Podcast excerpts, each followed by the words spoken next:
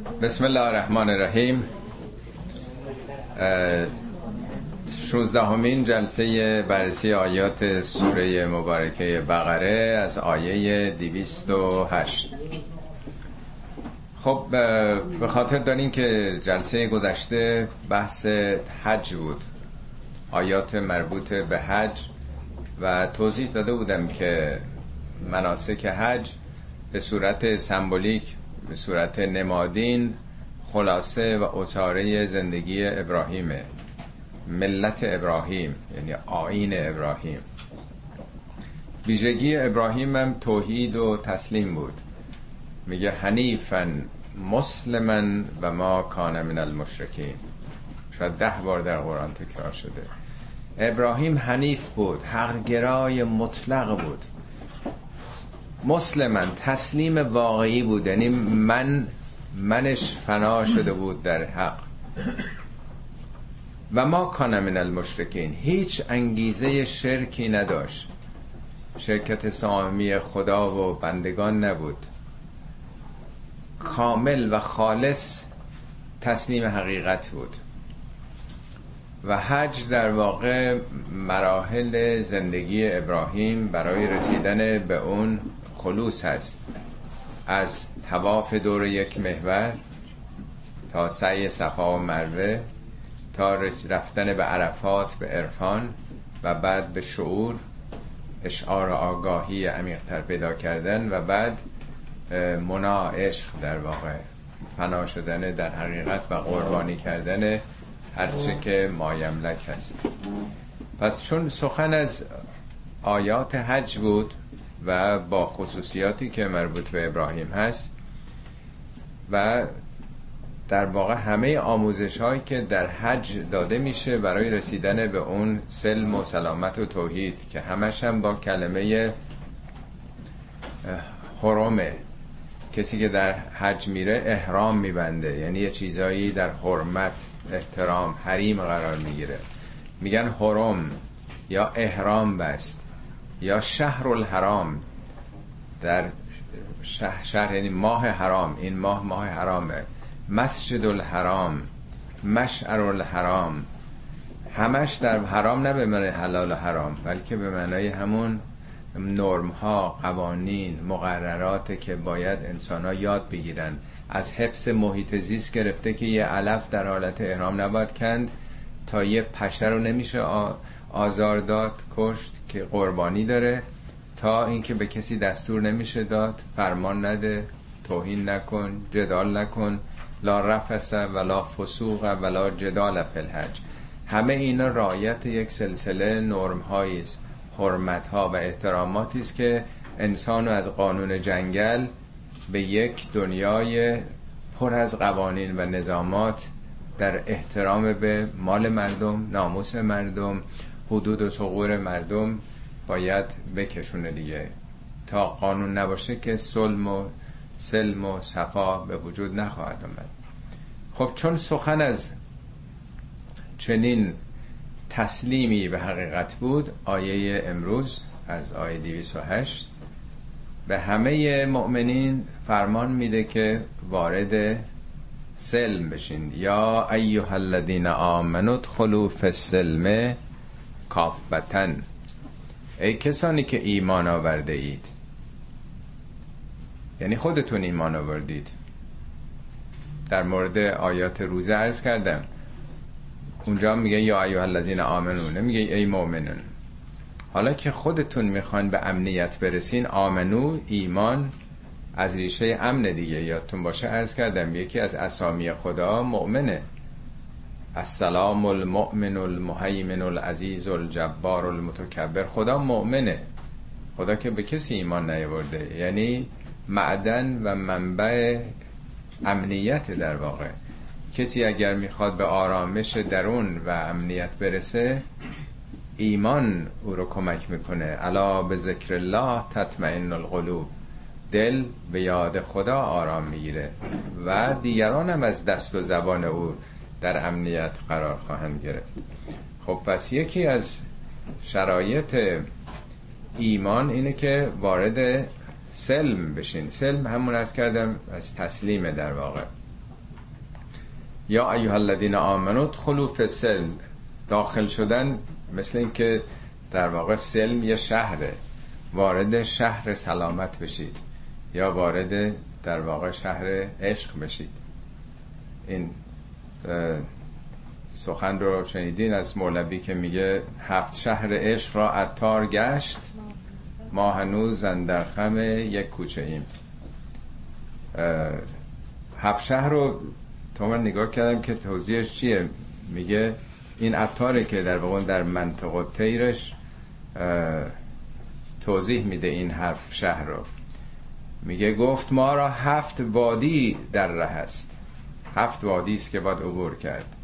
چون گذشتی هفت وادی درگه هست اگه از این هفت وادی بگذری رسیدی دیگه به درگاه دیگه. رسیدی به آستان حق. هست وادی طلب آغاز کار. آغاز کار وادی طلبه. تا انگیزه نداشته باشید. تشنه نباشید. چیزی رو طلب نکنید که خب کاری حاصل نمیشه. اول باید طلب داشت. وادی عشق است از آن پس. بی کنار. گام دوم وقتی خب تشنه باشی عاشق چیزی میشه دیگه. وادی دوم در واقع عشق نه عشق دنیایی. بی کنار. پس سیوم وادی است آن معرفت. خب کسی وقتی عاشق باشه میگم بیمایه فتیله دیگه. فقط که نمیشه عاشق شد. بعد شناخته. معرفت پیش میاد. پس چهارم وادی استقنا استقنا صفت وقتی که آدم به معرفت برسه حقیقت رو بشناسه دیگه بینیاز میشه از مسائل مادی و دنیوی هست پنجم وادی توحید پاک.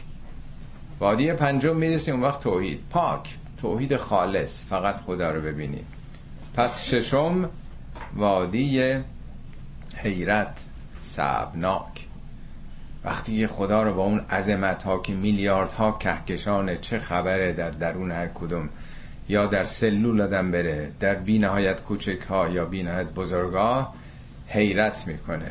حیرت صعبناک صعب سخت. هفتمین وادی فقر است و فنا. وقتی که دیگه اونجا آدم برسه سراسر وجودش نیازه دیگه. نیاز به حق و فنا میشه در حق. بعد از این روی روش نبود تو را. دیگه روش و اینا دیگه نیست. دیگه عاشق شدی و در اون مسیر میری. در کشش افتی. همش دیگه کشش جاذبه است. روش گم گرددت گر بود یک قطره قلزم گرددت یک قطره وجودت هم دریا میشه اون وقت دیگه. حالا تو این آیه این شهر به صلاح هفت شهر عشق خود توی کلمه سلم. این خلاصه همه این مراحله. یعنی کسی بتونه این تمرین از ایگوها آزاد شدن رو خودش رو آزاد بکنه که من تسلیم حقم. هر چی که حقیقته هر چی آفریدگار من هر چی اون تعیین کرده اصل و اساسونه پله پله این هفت شهر رو هم طی می‌کنه دیگه. در هیچ کاری از روز اول نمیشه اوستا شد. هر کاری تمرین می‌خواد دیگه به تدریج تا می‌رسه آدم به اون وادی توحید پاک و حیرت سبناک و فنای در حقیقت. کافتن کافن همتون دست جمعی. چون مسئله فردی نیست آدم گلیمشو بخواد از آب بکشه بیرون. من میرم خودم رو اصلاح می‌کنم. به من چه؟ همتون چون تاثیرات متقابل رو هم دارید. نمیشه تو یک لجنزار یه آدم خودش رو سلامت نگه داره. فوق العاده سخته. همه با هم باید مثل تو اتفاقا منطق و تیر عطار هم هست که اون پرندگانی که تو دام افتاده بودن تصمیم گرفتن یک دو سه همه بپرن تونستن دام و بلند کنن دیگه. تور از تور نمی‌تونستن آزاد بشن تک تک. زورشون نمی‌رسید. وقتی همه پرواز کردن دام رو هم بلند کردن در آسمان. پس در واقع خشونت رو شرک و همه اینا رو دست جمعی میشه باش مبارزه کرد. ولا تتبع او خطوات شیطان خب راه مقابلش یعنی اون طرف قضیه چیه؟ مقابل سلم. تبعیت یعنی پیدوی دیگه. خطوات جمع خطوه است. خطوه یعنی گام جاپا. فقط در مورد شیطان هم این کلمه تو قرآن اومده. پنج بار اومده. دو بار در مورد حلال و حرام هاست. میگه بابا هر چی رو کره زمینه خدا بر شما حلال کرده به جز این چهارتا ولا تتبع خطوات شیطان. نرید دنبال گام های شیطان. یعنی اینا که ملاها و دیگران و خاخام ها و نمی‌دونم دیگران برای سیادت خودشون حلال حرام می‌کنن خدا فقط همینا رو کرده. انقدر دین تراشی نکنید فقه تراشی نکنید. یکی یعنی دو مورد دیگه هم یکی راجع به شایعات ناموسیه که تو سوره نور آمده که علیه کسی یه چیزی میگن همه پچ پچ شنیدی فلانی اینجوری اونجوری. میگه اینا لغزشی ها. مؤمن به این راحتی که گول نمی‌خوره به این راحتی که نمیلغزه. ولی پله پله زاویه انحراف آدم از اول که آدم انقدر دور نمیشه از حق. با یه زاویه کوچیکی شروع میشه پله پله میره جلو. شیطان هم که دست یه کسی رو نمی‌گیره بکشه به سمت خودش. گام به گامه در واقع. پله پله سقوط لغزش همیشه گام به گامه. قبلا چند بار عرض کرده بودم در اشاره به اون کتاب بینهایت کوچکا یه کتاب جزوه کوچیک که مرحوم پدر بود. اسمش بینهایت کوچک هاست. که بحث اون کتاب این بود که تمام شخصیت ما رو همین کارهای بی‌نهایت کوچیکی که از صبح میریم سر کار تا شب برمیگردیم شخصیت ما رو تشکیل داده. اولین سلام علیک خونه میریم بیرون تو تاکسی اتوبوس میشینیم با پهلوییمون چجوری رفتار می‌کنیم تو محیط کار با همسر با فرزند. همه این ریز ریز کوچیک کوچیک هاست که ما رو داره شکل میده. اینا همون گام به گام دنبال شیطان رفتنه. یعنی تمام خشونت ها ضد سلم ها همه انحرافات از گام های کوچک اولی آغاز میشه. اینی که این اصطلاح اصطلاح خطبات یعنی گام به گام دنبال اون نرید که سرانجام خیلی دور بشید در واقع. انه لکم عدو مبین. برای اینکه این نیرو این نیروی شیطانی دشمن آشکاری است بر شما.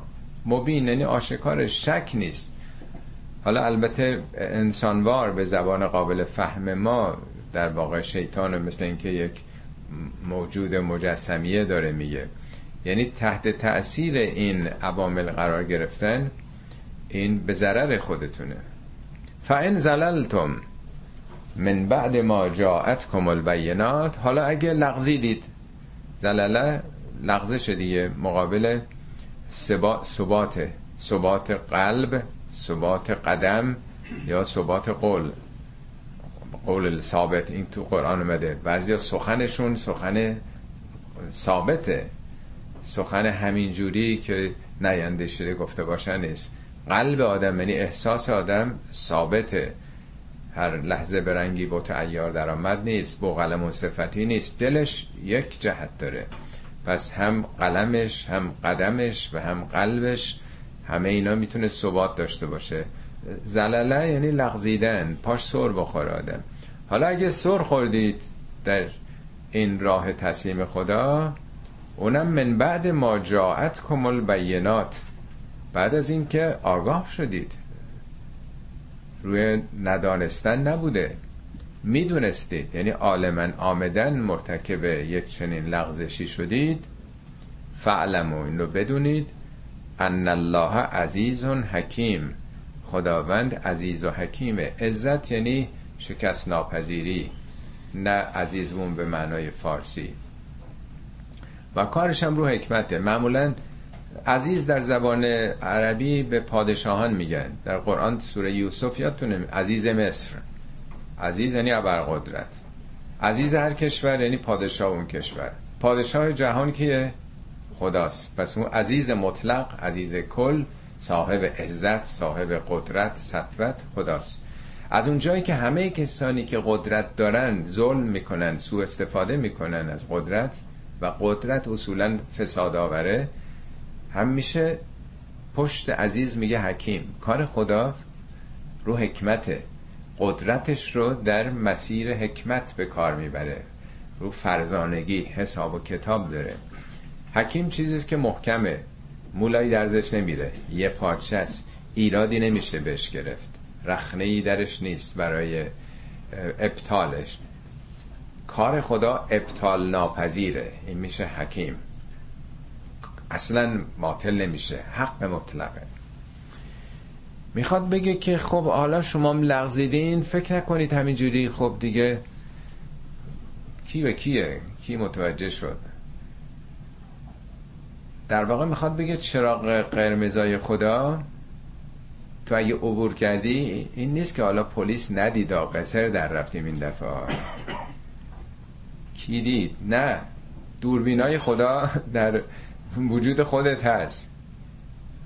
شکست نمی‌خوره. یعنی قوانینی که خدا گذاشته نقطه کور نداره که یه جایی بشه عبور کرد که رادار نگیره. این معنای خداوند اونایی که خلاف و خطا می‌کنن آگاهانه می‌دونن ولی باز می‌خوان چرا قرمز رد بکنن بدونن این به اصطلاح پرت نداره این سیستما. خداوند همه چیش رو حساب کتابه. یعنی عقوبتش رو می‌بینید در زندگی خودت در عملت.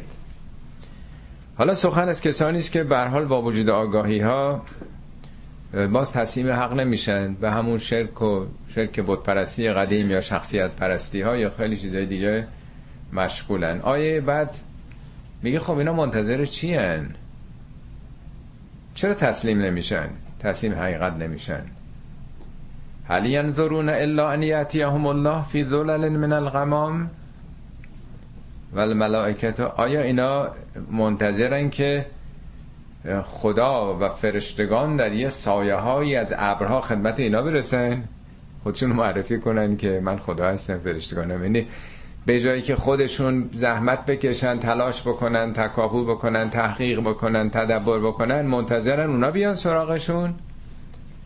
یعنی لغمه جویده باید تو دهنشون گذاشته بشه تا حقیقت رو باور بکنن که یک نیرو بیشتر در جهان نیست. باید به این کنسرت جهان شمول ابدی پیوستی همه موجودات جهان در حال تصویه خدا همه یک در واقع کنسرت بزرگی است. با تمام وجود دارن مطابق دفتر نوت سازی که بهشون دادن دارن می‌زنن. هیچ کدوم ساز ناساز نمی‌زنن. این تشبیه رو قبلا کرده بودم خدمتون این میشه تسلیم. تو این کنسرت نگاه کن دفتر نوت چیه. به دست رهبر ارکستر هم نگاه کن. یه سازی بزن که این مجموعه زیبا بشه دیگه. یک چیزی رو اصلاح بکن دیگه. نقش خودتو ایفا بکن در این مجموعه. ولی یا یه عده منتظرن که حقیقت شسته رفته بیاد سراغشون.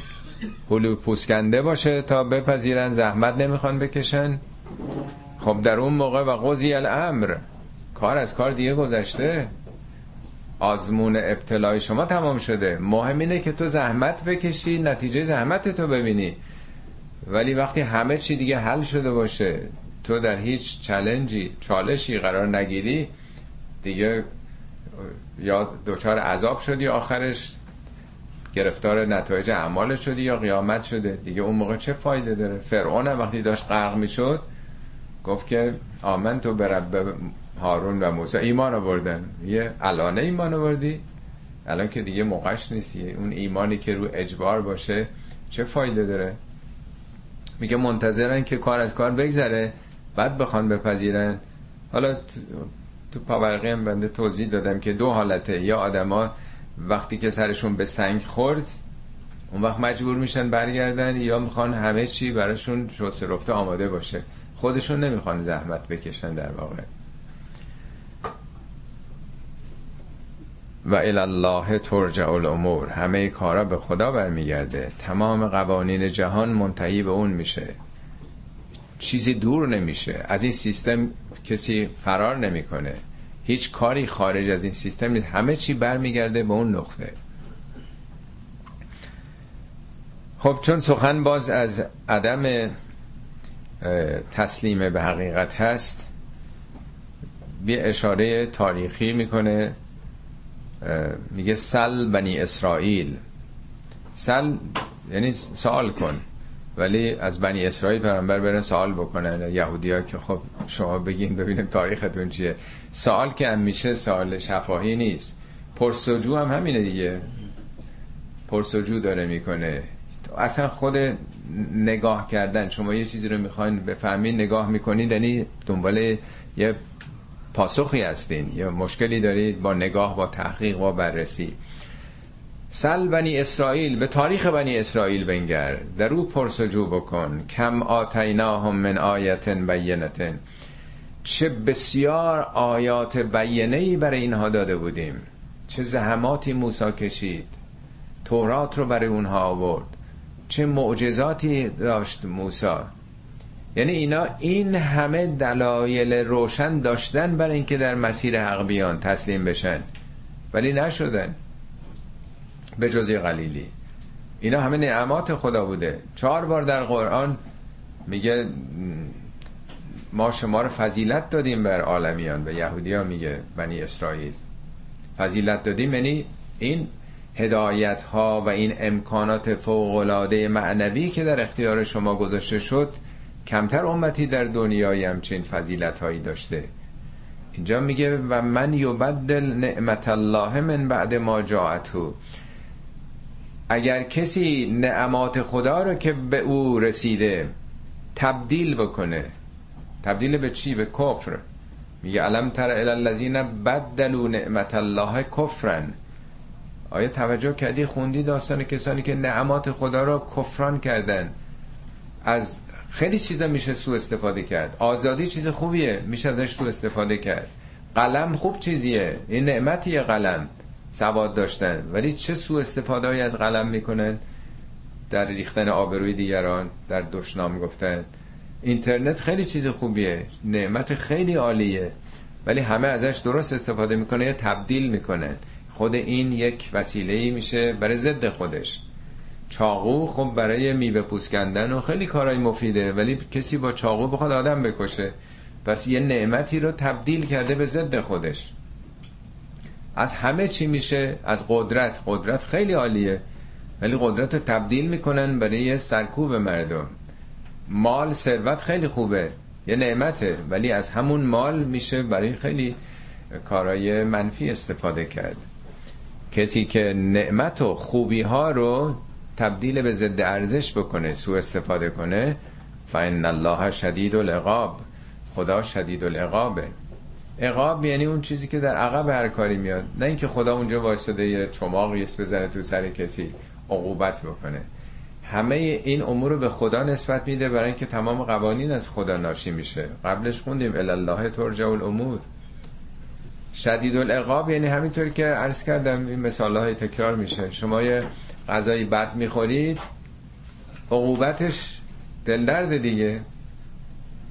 هر به صلاح حرکت خلافی که نظر فیزیکی آدم می‌کنه یک عوارضی داره یه عواقبی داره. عواقب کار یعنی اون چی که پشتش میاد در عقبه. در پرخوری در خیلی چیزای دیگه عقوبت هایی هست. خب در رفتارهای خلاف حق خلاف عدالت اینا یه عواقبی داره تو جهان. این عواقب چون از نظام خدا ناشی میشه میگه والله شدید العقاب. شدید عواقبش. تو سم داری می‌خوری در نظام خدا چون خدا شدید العقابه این سم تو رو می‌کشه. شدیده. پس انسانی که باید انتخاب بکنه که نره به سوی چیزی که سمه براش. حالا چرا یه دی واقعا این نعمات خدا رو نادیده می‌گیرن تبدیل به کفر می‌کنن؟ چرا این همه آیات روشن و بدیهی خدا رو نادیده می‌گیرن؟ اونچه که پیامبران گفتن یا اونچه که در کتاب های دینی هست؟ دلیلش چیزی نیست جز دنیا زینت های دنیا زیبایی های دنیا. میگه زین للذین کفروا الحیات الدنیا. دنیا زیباست دیگه. تو قرآن هم میگه جعلنا علی الارض زینتن. انا جعلنا ما علی الارض زینتن لها. ما همه اون چیزی که رو زمینه زینت قرار دادیم. طبیعت زیباست. قدرت ثروت. خیلی دنیا جاذبه داره. این واژه زینت فراوان تو قرآن اومده. خیلی جاها به شیطان نسبت بده. زین لهم شیطان اعمالهم. شیطان اعمال آدم رو زیبا جلوه میده نیکو جلوه میده. بدترین کار آدم کرده ها ولی خودش خودش فریب میده. حقش بود. باید بدتر از این جوابش می‌داده. حتی باید کتکش هم می‌زدن آدم خودش رو قانع می‌کنه دیگه. این شیطانه که. بعضی جا نفس خود انسانه. میگه بل ولت لکم انفسکم امرن. برادران یوسف یوسف رو تو چاه انداختن. وقتی پیش پدرشون میره میگه نفستون یه چیزی رو خوب جلوه داد براتون. مرتب این تو صورت تکرار میشه. میگه که کشتن برادر رو وقتی تصمیم گرفتن رو بکشن نه این داستان حابیل و قابیله. که قابیل حابیل رو می‌کشه میگه بل سولت لهو نفسه نفسه قتل اخی. کشتن برادر و نفسش خوب جلوه داد. نه اون مانع پیشرفت منه. اعصاب منو خورد کرده. من اونو می‌ذارم کنار.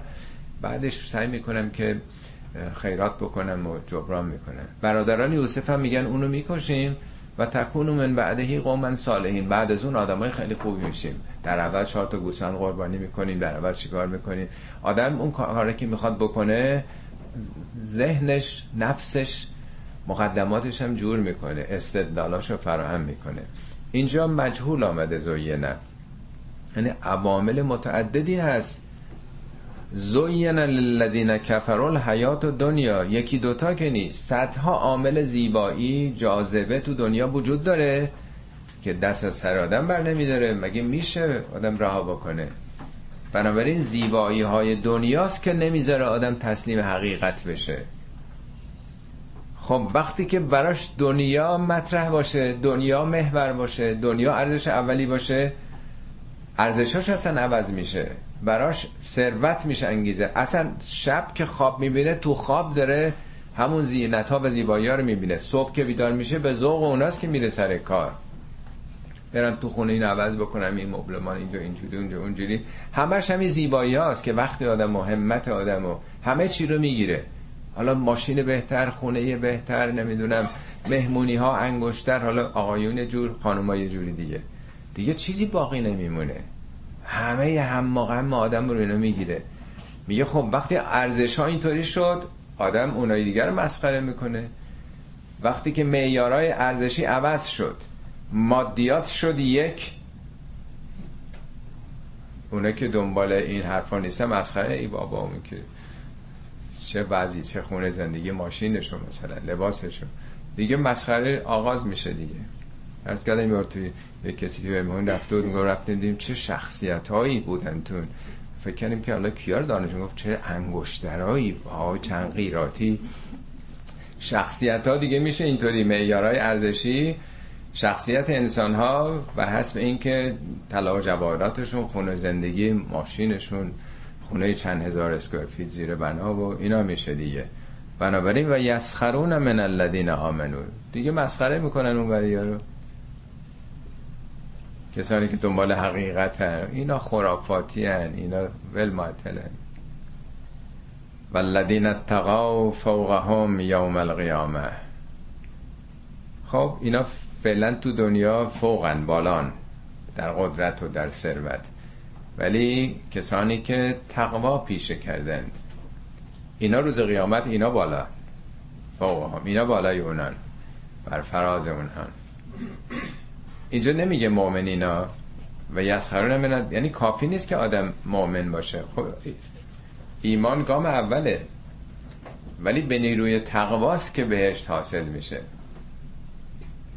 تقوا یعنی بتونه خودشو در برابر این مسخره بازی ها توهین ها سخره گرفتن ها بر خودش مسلط باشه از جال در نره. ازا خاطبهم الجاهلون قالو سلامن مؤمن وقتی که یه آدم جاهلی مخاطب قرار میده توهین می‌کنه پاسخش پاسخ سلامته پاسخ معدبانه است معقوله. ازا مر رو بر لغوه مر رو کرامن وقتی که یه صحبت لغوی میشه یک حرف بدی بهش می‌زنن با بزرگواری با شخصیت از کنار این مسئله میگذره. مر رو درگیر نمیشه بخواد جوابشو بده. نباید سکوت کرد. باید سر جاش نشون پررو شده. میگه نه با کرامت با بزرگواری رد میشه. مهم نیست. با هر کسی که نباید درگیر شد جواب هر حرفی رو که نباید داد. حرفایی که آدم برای نگفتن داره خیلی بیشتر از حرفایی است که برای گفتن داره. خیلی چیزها رو نباید گفت اصلا. نباید بیان کرد. تو دلش آدم نگه داره. میگه اگه تو بتونی تقوا داشته باشی تو اون وقت برتر خواهی بود. طبیعتا والله یرزق من یشاء به غیر حساب. خداوندم طبق مشیتش. یعنی دل بخوا که نیست. من یشا یعنی مشیت خدا نظامات خداست. بی حساب یعنی بی شمار روزی میده. یعنی این نیست که قول معروف میگه هرچی پول بدی آش می‌خوری. یه دعایی میگه اللهم آم... اللهم عاملنا به فضلک ولا تو عاملنا به عدلک. خدایا با ما با فضلت رفتار کن نه با عدلت. عدل یعنی هر هر چه زحمت کشیده باشی همون دیگه. هر چی پول داده باشی همون خدایا با عفت عاملنا به عفت که یا به فضل که. با عفت با ما برخورد بکن نه با عدلت. اینی که خداوند چون صاحب عفو عفو بن غفوره اجرشم بیدریقه بیشماره در واقع. خب حالا یه سال دیگه پیش میاد که خب اصلا چرا انسان ها خدا اصلا نمی‌شد یه کاری بکنه که همه بهشتی بشین. خدا اصلا چرا ما رو تو این دست اندازه انداخته؟ چرا در معرض انتخاب در دوراهی رحمان و شیطان قرار داده؟ چرا اصلا ابلیس رو آفریده؟ اصلا یه کاری می‌کرد که دردسری هم نباشه حسابرسی هم برای خودش نباشه و همه خوشبخت بشن دیگه. آیه بعدی در واقع یه مقداری به صورت زیربنایی این رو توضیح میده. کان الناس امتا واحده. مردم همه یه امت واحده بودن. کانه یعنی از اول انسان ها همه یه خط بودن یه دست بودن. اختلافی وجود نداشت. در قرآن میگه همه حیواناتی که می‌بینید میگه هر جنبنده ای رو کره زمین وجود داره. هرچی که میجنبه نه تنها رو زمین و پرندگانی که تو آسمانن.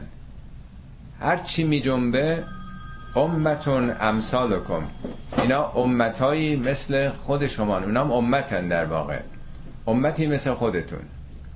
امت یعنی یه گروهی که یکسان یه هدف داره یه کار می‌کنه. اگه هدف انسان ها دنیا پرستی و همه دنبال دنیا پرستی اختلاف نیست همه دارن دنبال دنیا میرن دیگه. کسی نیومده بگه چی کار دیگه بکنیم. انسان های اولی هم مثل حیوانات بودن. ما یه امت بودیم. همه حیوانات یه امتن. هیچی بیش از اون نمی‌خوان. چرا؟ برای اینکه مطابق فرمان قرائز عمل می‌کنن. در برابر دو نیرو قرار ندارن. قرائز داره به اونا دیکته می‌کنه. همشون هم تحت تاثیر قرائزن. هر کاری هر حیوانی می‌کنه درسته.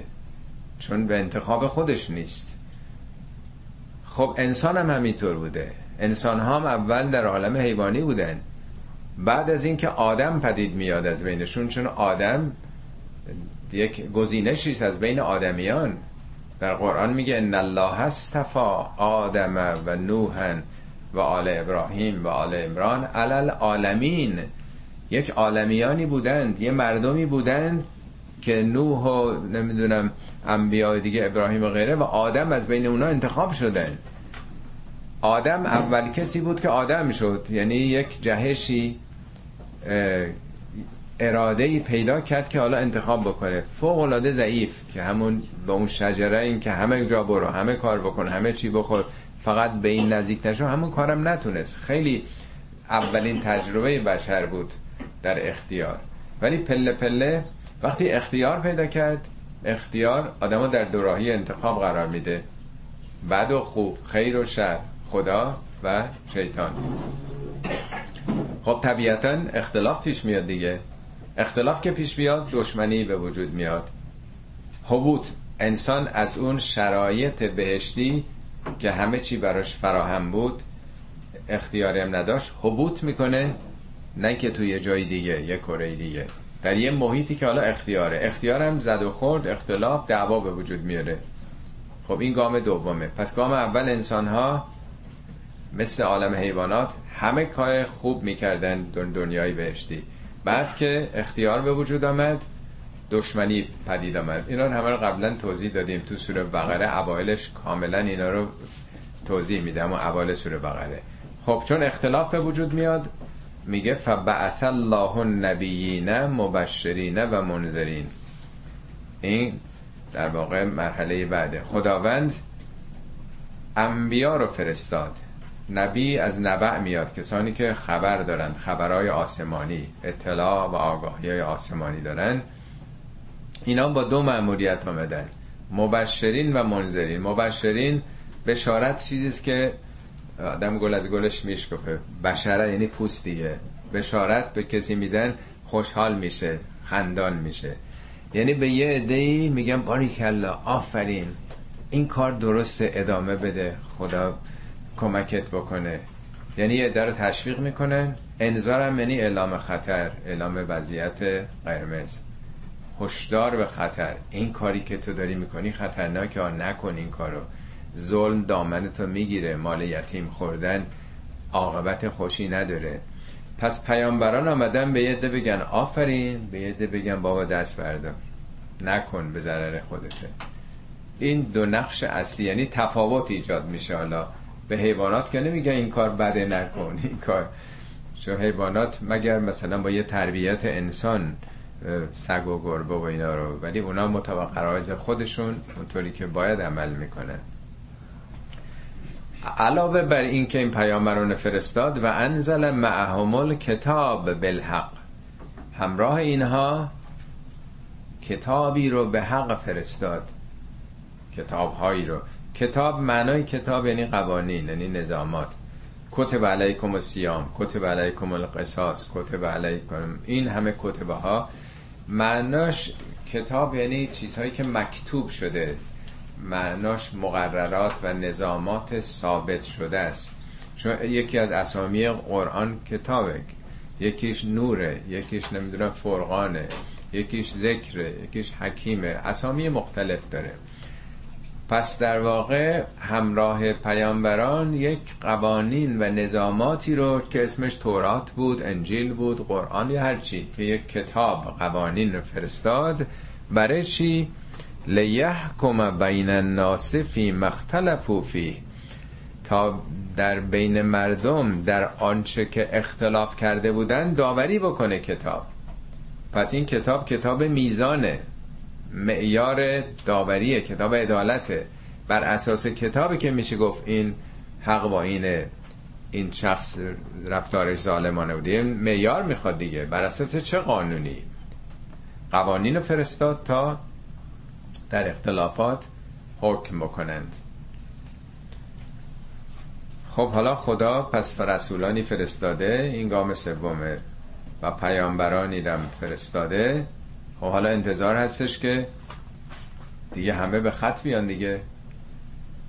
این سوال شما نشنیدین که میگن که چه فایده داره؟ اسلام این تاریخ گذشتهش هم خب از توش خشونت و جنگ و اینا در میاد. دین چی کار می‌خواد بکنه؟ چطور دین یا چرا اسلام به خصوص ایراد به اسلام می‌گیرن؟ نتونسته درست بکنه جواب. پس جواب نمیده. اگه جواب می‌داد خب باید درست می‌شد دیگه. و چه فایده داره؟ دینداری چه فایده داره؟ اسلام چه فایده داره؟ قرآن چه فایده داره؟ اینجا میگه که چرا اشکالات از کجا پیدا میشه؟ پس میگه خدا رسولان و کتاب و فرستاد برای اینکه اختلافات حل بشه. ولی ولی و مختلف فیه در این کتاب اختلافی پیدا نشد الا الذین اوتوه. در بین کسانی که این کتاب بهشون داده شده بود اختلاف افتاد. اختلافات نه سراغ غریبه ها. اختلاف پدید آمد. تاریخ مسیحیت رو بخونید 300 خورده فرقه شده بودن. چقدر کشدارها بین اینا پیدا شد؟ در بین چقدر اصلا فرقه های متعدد مسیحیت اصلا اروپا یه مدتی جمعیتش خیلی پایین آمد. کم شد از کشدارهایی که بود. از نمی‌دونم کاتولیک ها پروتستان ها. این همه گروه های مختلف در بین یهودیت این دوازده تیره چقدر به جونم افتادن جنگ هفتاد و دو ملت همه را عذر بنه چون ندیدند حقیقت ره افسانه زدن. نه که ندیدن حقیقت. چون حقیقتم آمد دوچار اختلاف شدن. اونم من بعد ما جاعت هم البینات. بعد از اینکه بینات اومد. بینات یعنی روشن واضح آشکار. همه چی روشنه. پس چرا اختلاف پیدا می‌کنن؟ بقیا بینهم. این چندین بار تو قرآن اومده. بقی یعنی زیاده طلبی یعنی قدرت طلبی یعنی تمامیت خواهی. یعنی قدرت طلبی و بر دیگران سلطه پیدا کردن. شهرت طلبی ها بقی یعنی من می‌خوام بالاتر باشم برتر باشم کدوم حیوان می‌خواد بیاد جنگل و قراق کنه فقط مال من؟ شیرم بالاخره تریتوری خودشو داره و در اون حدود نمیاد بگه من. حالا ما داریم قصه سلطان جنگل. سلطان جنگلی نیست زورش بیشتر هر کدوم سر جای خودشونن. همشون حضور دارن. کسی بر کسی زورگویی نمی‌کنه که من باید همه رو مالک باشم. ولی انسان سیر نمیشه. ولی یه درصد کره زمین بر 99 درصد دارن حکومت می‌کنن. دفعه پیش ارز کردم درآمدش 62 نفر فقط رو کره زمین. 62 نفر. معادل 50 درصد جمعیت پایین کره زمینه. این همینجور داره میره بالاتر. سال گذشته 85 نفر بود. سیر نمیشه بشر. در هیچ چیز سیر نمیشه. این ویژه انسانه که شما اختیار داره. حد نداره. میگه چون پس این خوی تجاوز به حقوق دیگران و زیاده طلبی وجود داره اختلاف تو این کسانی که این کتاب ها و قوانین بهشون داده شد به وجود آمد. پس این نیست که کتاب معجزه بکنه. تعبیر مولوی میگه که قرآن مثل رسنه. رسن یعنی ریسمان. با ریسمان هم میشه تو چاه رفت هم میشه از چاه نجات پیدا کرد. میگه تقصیر قرآن نیست. میگه این در واقع بدفهمیه که این تقصیر یک قانونی. بالاخره دین مگه غیر از قانونه. اینجا میگه کتاب فرسته کتاب این یعنی قوانین. من این مثال رو قبلا هم زدم. ما قبل از انقلاب یه قانون اساسی بسیار پیشرفته داشتیم. از قانون اساسی اروپا گرفته بودیم از فرانسه و بلژیک. خیلی هم روش کار کرده بودن تو ایران. ولی چرا این قانون عمل نمی‌شد؟ همون کشورهایی که ما این قانون گرفتیم قانون اونجا خدایی می‌کرد. ولی چرا به قانون اهمیت نمی‌دادن؟ جبهه ملی هم اون موقع شعارش این بود که شاه سلطنت بکنه نه حکومت. یعنی مطابق قانون اون چی که قانون چرا می‌خواد همه چیزا رو در اختیار بگیره؟ بعد از انقلاب هم قانون خیلی حقوق مردم بسیار پیشرفته تو قانون اساسی موجود ما هست. ولی چرا عمل نمیشه؟ همون ولایت فقیه هم توش گذاشتن همین بقیه. یه عده می‌خوان که اون ولایت مطلقه داشته باشن. همه چی رو از بین می‌بره دیگه. اون حقوق همه پایمال میشه. و اینا تو قانون اساسی ما حق شنود ندارن حتی که تلفن رو گوش بکنن. خب یه بار بخونین حقوق مردم در قانون اساسی که اصلا آدم فکر می‌کنه این ما توی کره دیگه داریم زندگی می‌کنیم. همه اینا هست ولی دیده مگه دینم غیر از اینه؟ دینم یه قانون دیگه. این کار بکن این کارو نکن. وقتی بقیه باشه ظلم و تجاوز باشه دین نقشی نمی‌تونه ایفا بکنه. این انسان ها هستن که اگر رشد بکنن درست عمل بکنن دین کاربرد داره. وگرنه دین فقط مذراتش باقی میمونه ضرر میشه. نعمت خدا تبدیل به ضد خودش میشه. میگه آیه قبلی خوندیم که من یبدل نعمت الله کفرن میگه آیا قومی رو ندیدی که علم تر الذین بدلوا نعمت الله کفرن؟ نعمت خدا رو خوبی ها رو ضد خودش کردن. الان چه احساسی مردم ما یا مردم دنیا از اسلام از قرآن از دین بهشون دست میده وقتی میشنون؟ چون تبدیل به ضد خودش شده. از درونش خشونت خشم زیاده طلبی عقب افتادگی جهل. وقتی که تبدیل به این چیزا میشه خب معلومه که به ضد خودش تبدیل شده. تقصیر از کیه؟ تقصیر از اون نعمته. یا اون کسانی است که تبدیل کردن چاقویی رو که در باید خدمت کارای مفید باشه چاقو کشی باش را انداختن یا آدم کشی را انداختن. این در واقع گناه از کسی دیگه است. خب گام پنجم. پس این چهارم اختلافی که بین متولیان دین پیش آمده. اونایی که این کتاب بهشون داده شده خوندن فهمیدن در این توده های مردم هم نیستن اینجاها. الا الذین اوتو اونایی که در واقع مربی و متولی و در واقع مبلغ دین هستن توده که پیروبن اما گام پنجم فهد الله الذین آمنو لمختلفو فیه من الحق و ازنهی خب خداوند در این به صلاح سختی ها در این آشوب هایی که فرا گرفته جنگ قدرت تو سر و کله هم زدن چیزا که می‌بینید چه خبره تو دنیا. خداوند هدایت کرد اون مؤمنین راستی رو در این اختلافاتی که در حق به وجود آمده بود به ازنهی ازن خدا همون قانونمندی ها و نظاماتشه. این در واقع میوه و محصول اصلی این ابتلاس پس انسان ها اول در عالم حیوانی بودن گام دوم اختیار پیدا کردن اختیار موجب اختلاف شد. گام سوم انبیا اومدن برای رفع اختلاف کتاب دادن میزان عدالت دادن. گام چهارم در همون دین در همون کتابی که برای رفع اختلاف نازل شده بود اختلافات به مراتب گسترده تر به وجود آمد. اما گام آخر میوه و محصول این اختیاره. از درون این چالش ها چی پدید آمد؟ یه عده‌ای تونستن خودشون رو حفظ بکنن به سلامت بدارن تسلیم حقیقت باشن در این کوره ابتلا آب دیده بشن و به سرات مستقیم هدایت بشن.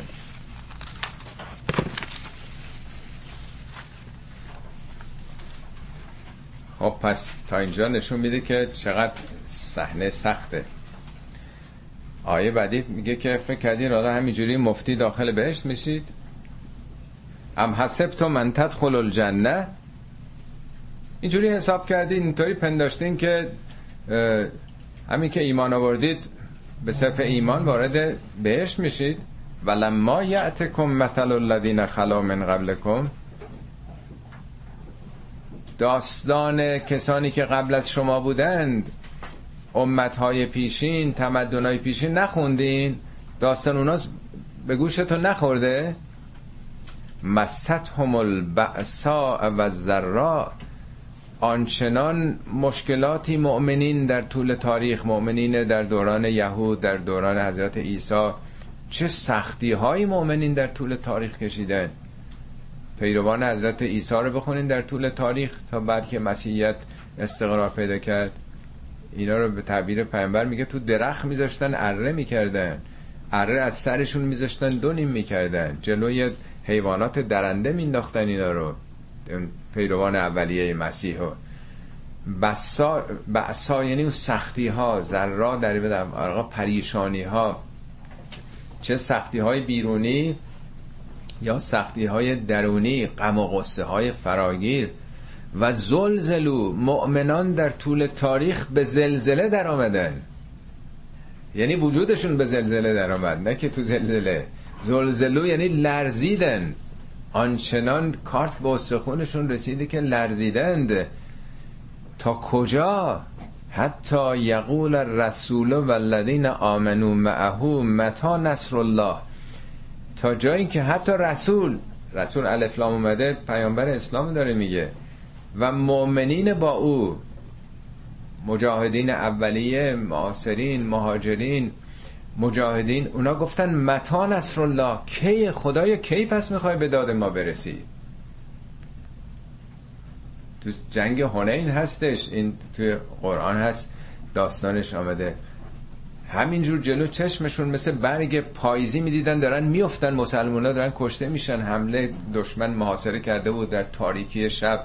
از اون درهای اطراف میگه که هنالکب تولی المؤمنون. اینجا بود که مؤمنین آزمایش شدن و زلزلو زلزالا شدیدن این سوره احزاب آیه 11 به بعد بخونین. در اون جنگ هنین یا جنگ احزاب که محاصره شدن و تو مدینه جمعیت ده هزار نفر اینا مسلمان ها سه هزار تا بیشتر نبودن. تمام قبایل وحشی عربستان. اینا رو می‌خواستن همه رو قیمه قیمه بکنن. چند ماه دو ماه نه سه ماه چقدر طول کشیدن در معاصره بودن. میگه به تزلزل اینا در مورد ممکن بود هر شب در واقع پایان زندگیشون باشه. میگه مؤمنین از این مراحل عبور کردند. حتی رسول گفت کی می‌رسه نصرت خدا؟ الا ان نصر الله غریب. آگاه باشید نصرت خدا نزدیکه. یعنی رسولان شما اتفاقا این آخر سوره یوسف سوره آیه 110 سوره یوسف اتفاقا جالبه به دنبال داستان یوسف آمده. میگه حتی از استی اثر رسول کار به اونجاها کشیده تو تاریخ که رسولان معیوس شدند. و ظنوا انهم قد کذبوا حتی پنداشتن نکنه به ما دروغ گفته شده. این دنبال داستان یعقوب آمده. یعقوب پیامبر بزرگ خدا. فرزند عزیزش آمدن گفتن تو چاه انداختن. انقدر گریه کرده درباره اون نه که بگم فردا پسردا پیدا شده. تا آخر عمرش در غم یوسف یوسف گمگشته باز آید به کنان غم مخور. خانه احزان شود روزی گلستان غم مخور. چشمش اصلا بیناییش از دست داده. مگه آدم بدی بوده پیامبر خدا بوده؟ اینا سختی است که سازنده است. انسان باید ازش عبور بکنه. دنبال اون ماجراست که میگه رسولان هم نومید شدن. آخه پس کی می‌خواد خدا کمک بکنه؟ ما که سر کوچکترین چیزی یه مریضی پیدا بس خدا کجاست؟ چرا به داد من نرسید؟ هنوز هیچ کاری نکرده هیچ زحمتی هم نکشیده. آدم خدا رو در خدمت خواهش های خودش می‌بینه. الا ان نصر الله غریبون.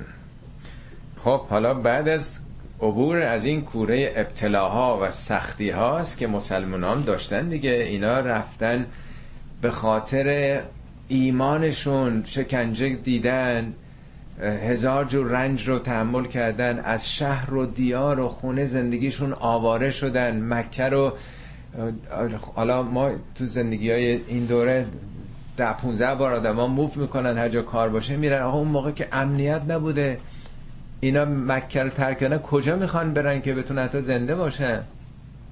مهاجرت کردن بعد دست از سرشون ور نداشتن جهاد کردن که بتونن این نطفه حقیقت رو نگه دارن این نهال آبیاری بکنن به یه جایی برسونن که حالا این دست ما رسیده. بعد از ایناست که میگه یسالون که مازا ینفقون. حالا یه آمادگی هایی پیدا شده یه آدمایی ساخته شده.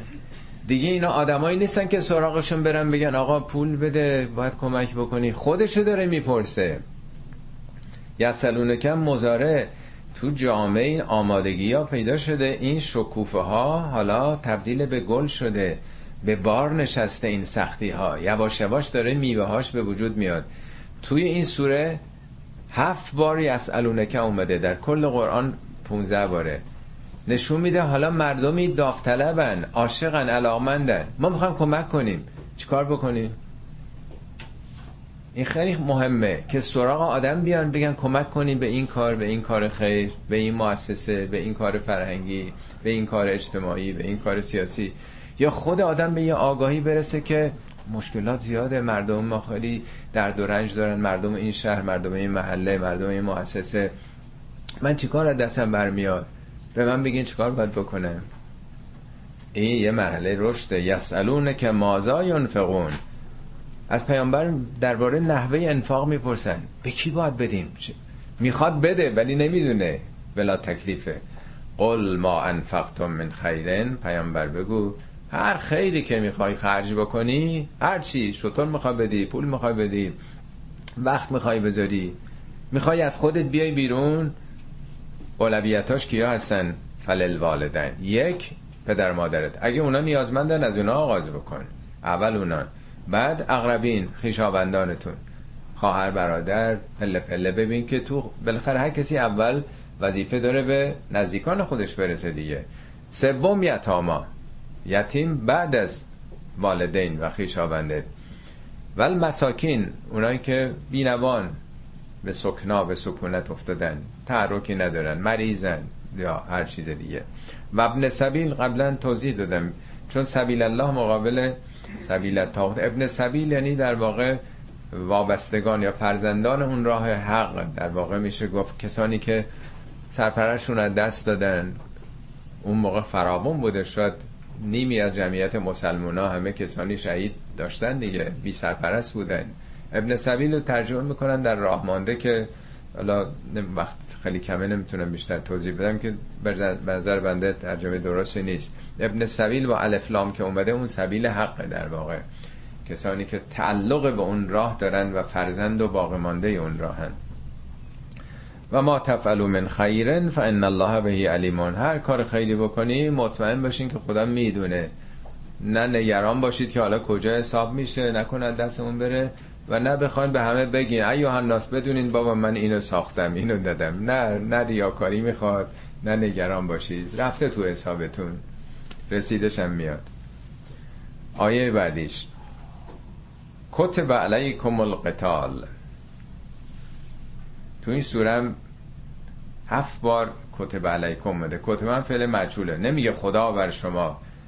قتال یعنی پیکار یعنی جنگ. نه به معنی کشتن و باب مفاعل است. اقتلو نیست قتال در واقع. کتب یعنی ایجاب می‌کنه. مگه میشه که آدم دفاع نکنه؟ بر شما مقرر شد یا ایجاب می‌کنه؟ ضرورت پیدا کرده جنگیدن. خب اینا که جنگ نکرده بودن تو مکه بودن بعد فرار کرده بودن تو مدینه. خب بالا باید آماده باشن خودشون دفاع بکنن دیگه. باید شمشیر دست گرفت. این در انجیل عیسی میگه که من نیامده ام تا صلح را بلکه تا شمشیر را بگذارم. میگه هر کی پیرانشم بره بفروشه شمشیر بخره. همین در انجیلی که عیسی مهربانه. وقتی که قرآن هم هست میگه که فلم ما هست عیسی منهم الکفر عیسی وقتی احساس کرد این کفرانو قال من انصاری الله. اعلام می‌کنه کی کمک می‌کنه؟ کی یاور منه در راه خدا؟ قال الحواریون نحن انصار الله گفتم ما ناصریم بر این کار. این قانون همیشگیه نمیشه دفاع نکرد.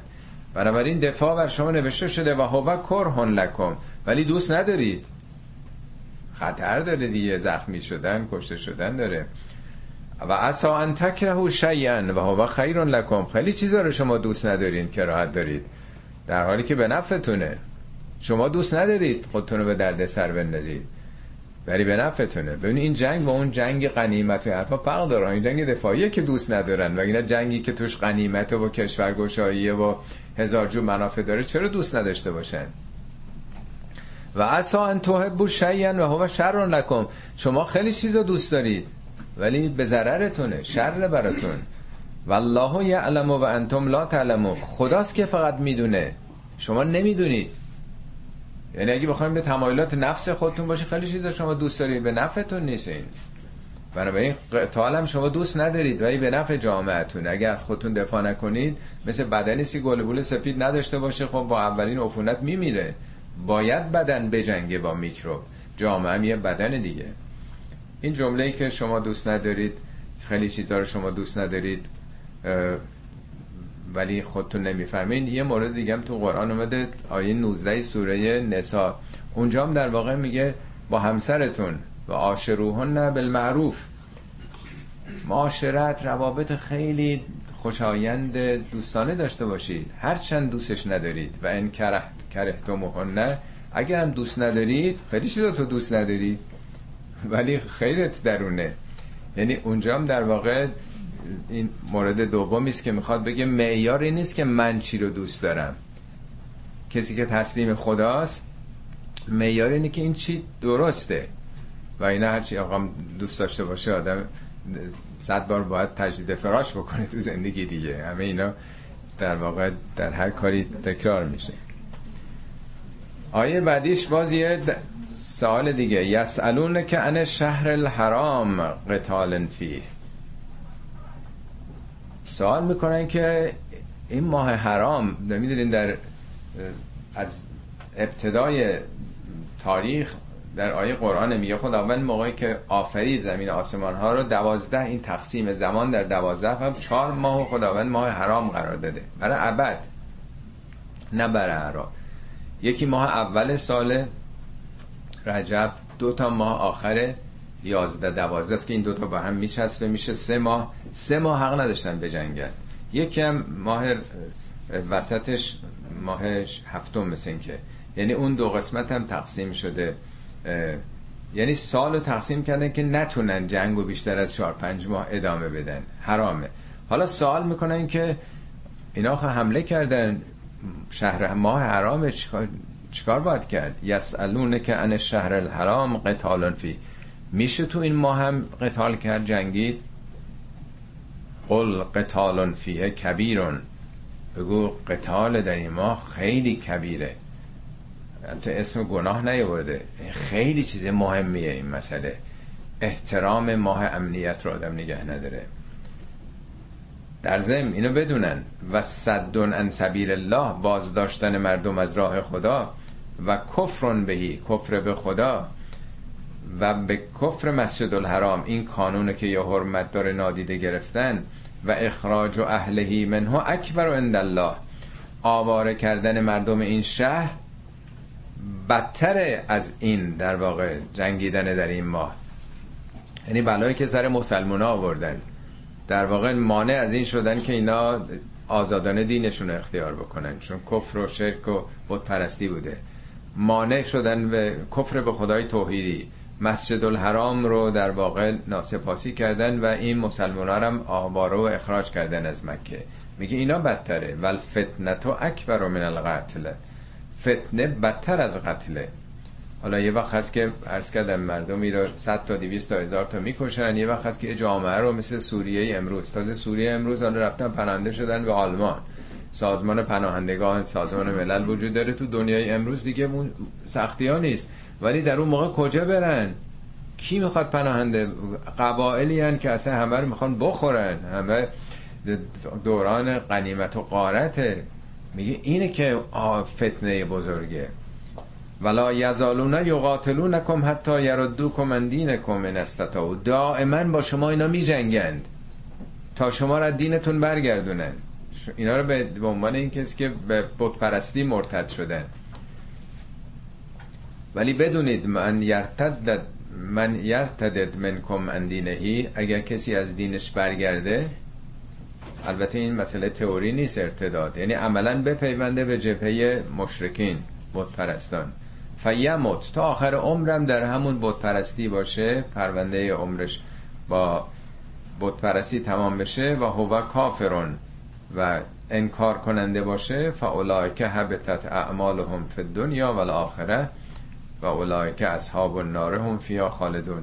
اعمال اینا در دنیا و آخرت در دنیا و آخرت تباه شده و اینا دوزخی شدن.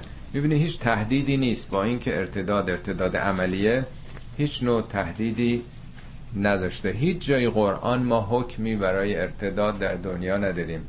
حالا وقت نیست که تمام شده. من این دو تا آیه رو باید به صورت بگذارونم و اینا بیشتر توضیح می‌دادم که ارتداد از مندرآوردی های دستگاه های دینی ماست. در قرآن مطلقا چنین چیزی نیست و در سنت هم هیچ روایت به موثقی نداریم که چنین کاری زمان پیامبر هم می شده خب این دو آیه هم بخونم که مطلب تمام بشه.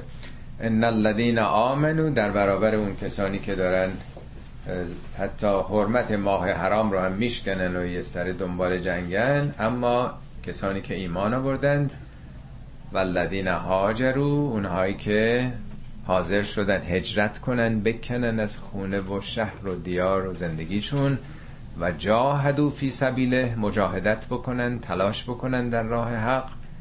اولائک یرجون رحمت الله. اینا امیدوار رحمت خدا هستند. یعنی به اون امیدوارند به اون عشق در واقع دارن ایثار می‌کنند. والله غفور رحیم. خب معلومه. خدا هم غفور و رحیمه هم پاک می‌کنه نقاط ضعفشون رو رشد میده و مشمول رحمت خودش قرار خواهد داد. آیه بعدی باز یه یسالونکای دیگه. مسلمان ها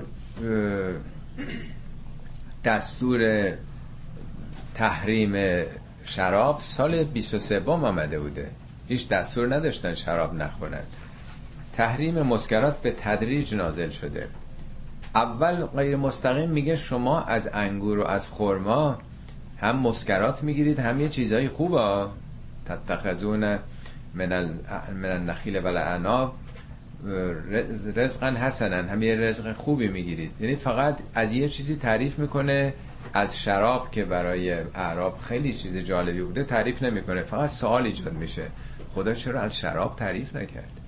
چند سال بعد میگه که لا تقرب و سلات و انتم سکارا. موقع که نماز می‌خونید مست نباشید. می‌تونست بگه مست نکنید. حتی تعلمو ما تقولون. شما باید بفهمین چی میگین. و این نفهمین مست باشین خب این چه نمازیه؟ خب آدم بخواد در روز پنج بار نماز بخونه.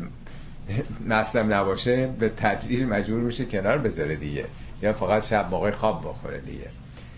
این مورد سومه که تو قرآن اومده. اینجا باز تحریم نمی‌کنه. بعدیش که است اون اجازه بدیم بخونم بعد سراغ این میریم. اون آخرین آیه سال 23 میاد. میگه قمار و شراب و همه اینا رو پشت سر هم میاره. میگه رجسون من عمل شیطان. انما الخمر همه مخمرات. انما الخمر و انصاب و الازلام رجسون من عمل شیطان فجتنبو از اینا دور بشید. بعد میگه حالا اگه نخواستیم باز خواستین ادامه بدید فان تولو اگه خواستیم پشت بکنیم یا با ما فعلم اینو بدونید. چی رو بدونیم؟ شلاقه فعلمو انما علی رسولنا البلاغ المبین. بدونید تنها وظیفه رسول ما این بود که اینا رو آشکار بگه. اصلا کیفری نداره تو دنیا. هیچ زمانت اجرایی هم نداره. رسول ما وظیفش فقط این بود که بهتون بگه این کار بده. دور بشید. بقیهش دیگه خودتون و خدا تو آخرته. کار بدیه. ولی تو دنیا کسی حق نداره بگه چرا حجابت بده شلاق بزنه. بگه چرا نمی‌دونم شراب خوردی شلاق بزنن اینا همش من درآوردی های دستگاه های فقاهتی ماست. قرآن اصلا کیفر دنیایی نه برای بیهجابی نه برای شراب نه برای به جز اون موارد چهارگانه که گفته هیچ دیگه قرار نداده. اما این آیه. از تو یسالون که انل خمر و المیسر خمر یعنی اون چیزی که آدم خمار می‌کنه دیگه. هروئین و علف و هشیش و همه اینا هم شامل میشه دیگه. یعنی شما رو از حال تو یه حال دیگه می‌بره. خدا نمی‌خواد شما تو یه حال دیگه برید. می‌خواد تو همون حال عاقلانه خودتون باشید با مغز خودتون با عقل خودتون تصمیم بگیرید. چرا حالش آدم می‌خواد ببره توی عوالم هفرود از تو راجع به اینا سوال می‌کنن. میسر یعنی قمار. پول بادا برده. قل فیه ما اثم کبیر و منافع للناس. بگو در این دوتا شراب و قمار اثم ترجمه می‌کنن گناه ولی گناه اگه بود می‌گفت جناح.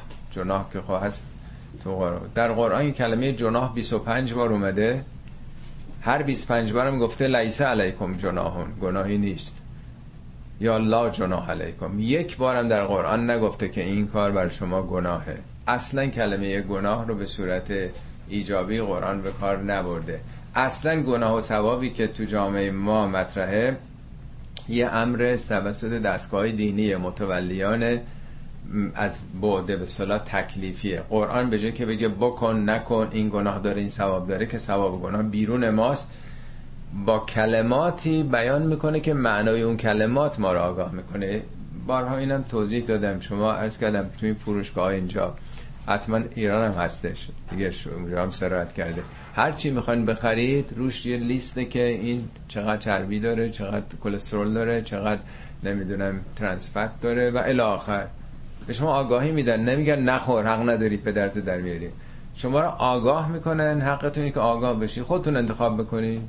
می‌خورید چربی خونتون میره بالا قند خونتون میره بالا. این اطلاع دادن. اینجا میگه که قمار و شراب اسم اسم یعنی تنگ نظری تنگ بینی خودخواهی. تو رفتی تو خودخواهی خودت. همش خودم. می‌خوای خودتو مست بکنی می‌خوای نمی‌دونم مال دارایی تو ببازی یا پولی به دست بیاری. شدی خود محور. یعنی یه سری کارا هست مثل زنا مثل کتمان شهادت میگن قلب انسان رو آسم می‌کنه با سه نقطه.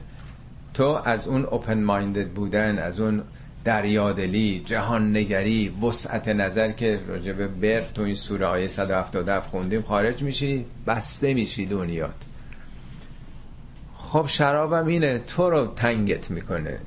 دو منافعی هم البته داره. خداوند نیست نه آقا ولش کنید میگه نه منافعی هم داره. سرتون گرم میشه دور هم هستین وقتی میگذرونین. منافعی هم البته داره. صد درصد که مزر نیست. ولی اثمهما اکبر من نفعهما. مذراتش اسم ارز کردم همون ضرری که تو رو در تنگنا می‌بره بیشتر از نفعش اینجا نفع و به جایی که ضرر بگه اسم آورده که معنای خود اسم رو هم می‌فهمیم که چی که به ضرر ما تمام میشه. یه سوال دیگه هم می‌کنن.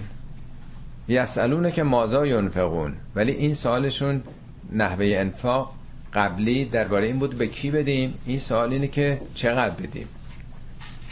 می‌خوام بدم ولی چقدر بدم؟ يسألونك ماذا ينفقون؟ قل العفو.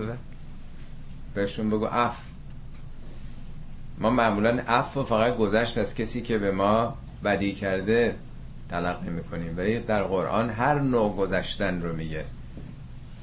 گذشتن از مهریه هم عفو میگه. عفو کرد. در جای دیگه قرآن جای دلایل دیگه هم. یا میگه تجربه تاریخی که باید پیدا می‌کردن یه مشکلاتی بود. حتی عفو عفو یعنی ندیده گرفتن. این همه تجربیات رو ندیده گرفته میشه عفو. یکی از موارد عفو گذشتن از مال. مفسرین تقریبا من اکثرا دیدم همه میگن که یعنی زیاده ای از مال. منم تو پرانتز نوشتم مازاد بر مصرف ولی مهمتر از اون اینه که از اسارت مال از وابستگی ببر. چقدر بدم آقای خدا بگه چقدر بده. چون درآمدهای ما فرق می‌کنه. زمان فرق می‌کنه مکان فرق می‌کنه. هر کسی در یه شرایطی چقدر بگه چقدر ده درصد پنج درصد شرایط آدم متفاوت. اصلا نمیشه گفت که چقدر بده. باید گفت بگذر. تا اونجا که می‌تونی بگذر. خود مقدار اف بستگی به مقدار گذشته تو از تعلقاتت داره دیگه. این از هر چیزی رساتره. و اینا شما پیش خودتون فکر کنید چی باید خدا می‌گفت؟ چه مقداری باید میذاش؟ حالا به حال اون چیزی که همه می‌فهمن اینی که بر مصرف بیش از حد خودت. ولی اونم که حدی نداره.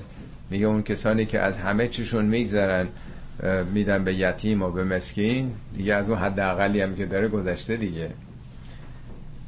بعد میگه کذالک یبین الله لکم الآیات لعلکم تتفکرون. خداوند این چنین آیاتشو برای شما تبیین می‌کنه با دیتیل و جزئیات. میگه لعلکم تتفکرون. باشد برای اینکه تفکر کنید. حالا آیه بعدیش هم به این میچسبه دو تا کلمه شو می‌کنه تتفکرون دنبالش هست به دنیا و الاخره. هم در مسائل دنیایی تفکر کنید و هم در مسائل اخروی. اون بریش هم تعبدی نیستش که سر سپردگی هم دنیا و آخرت باید تفکر کرد. صدق الله العلی العظیم.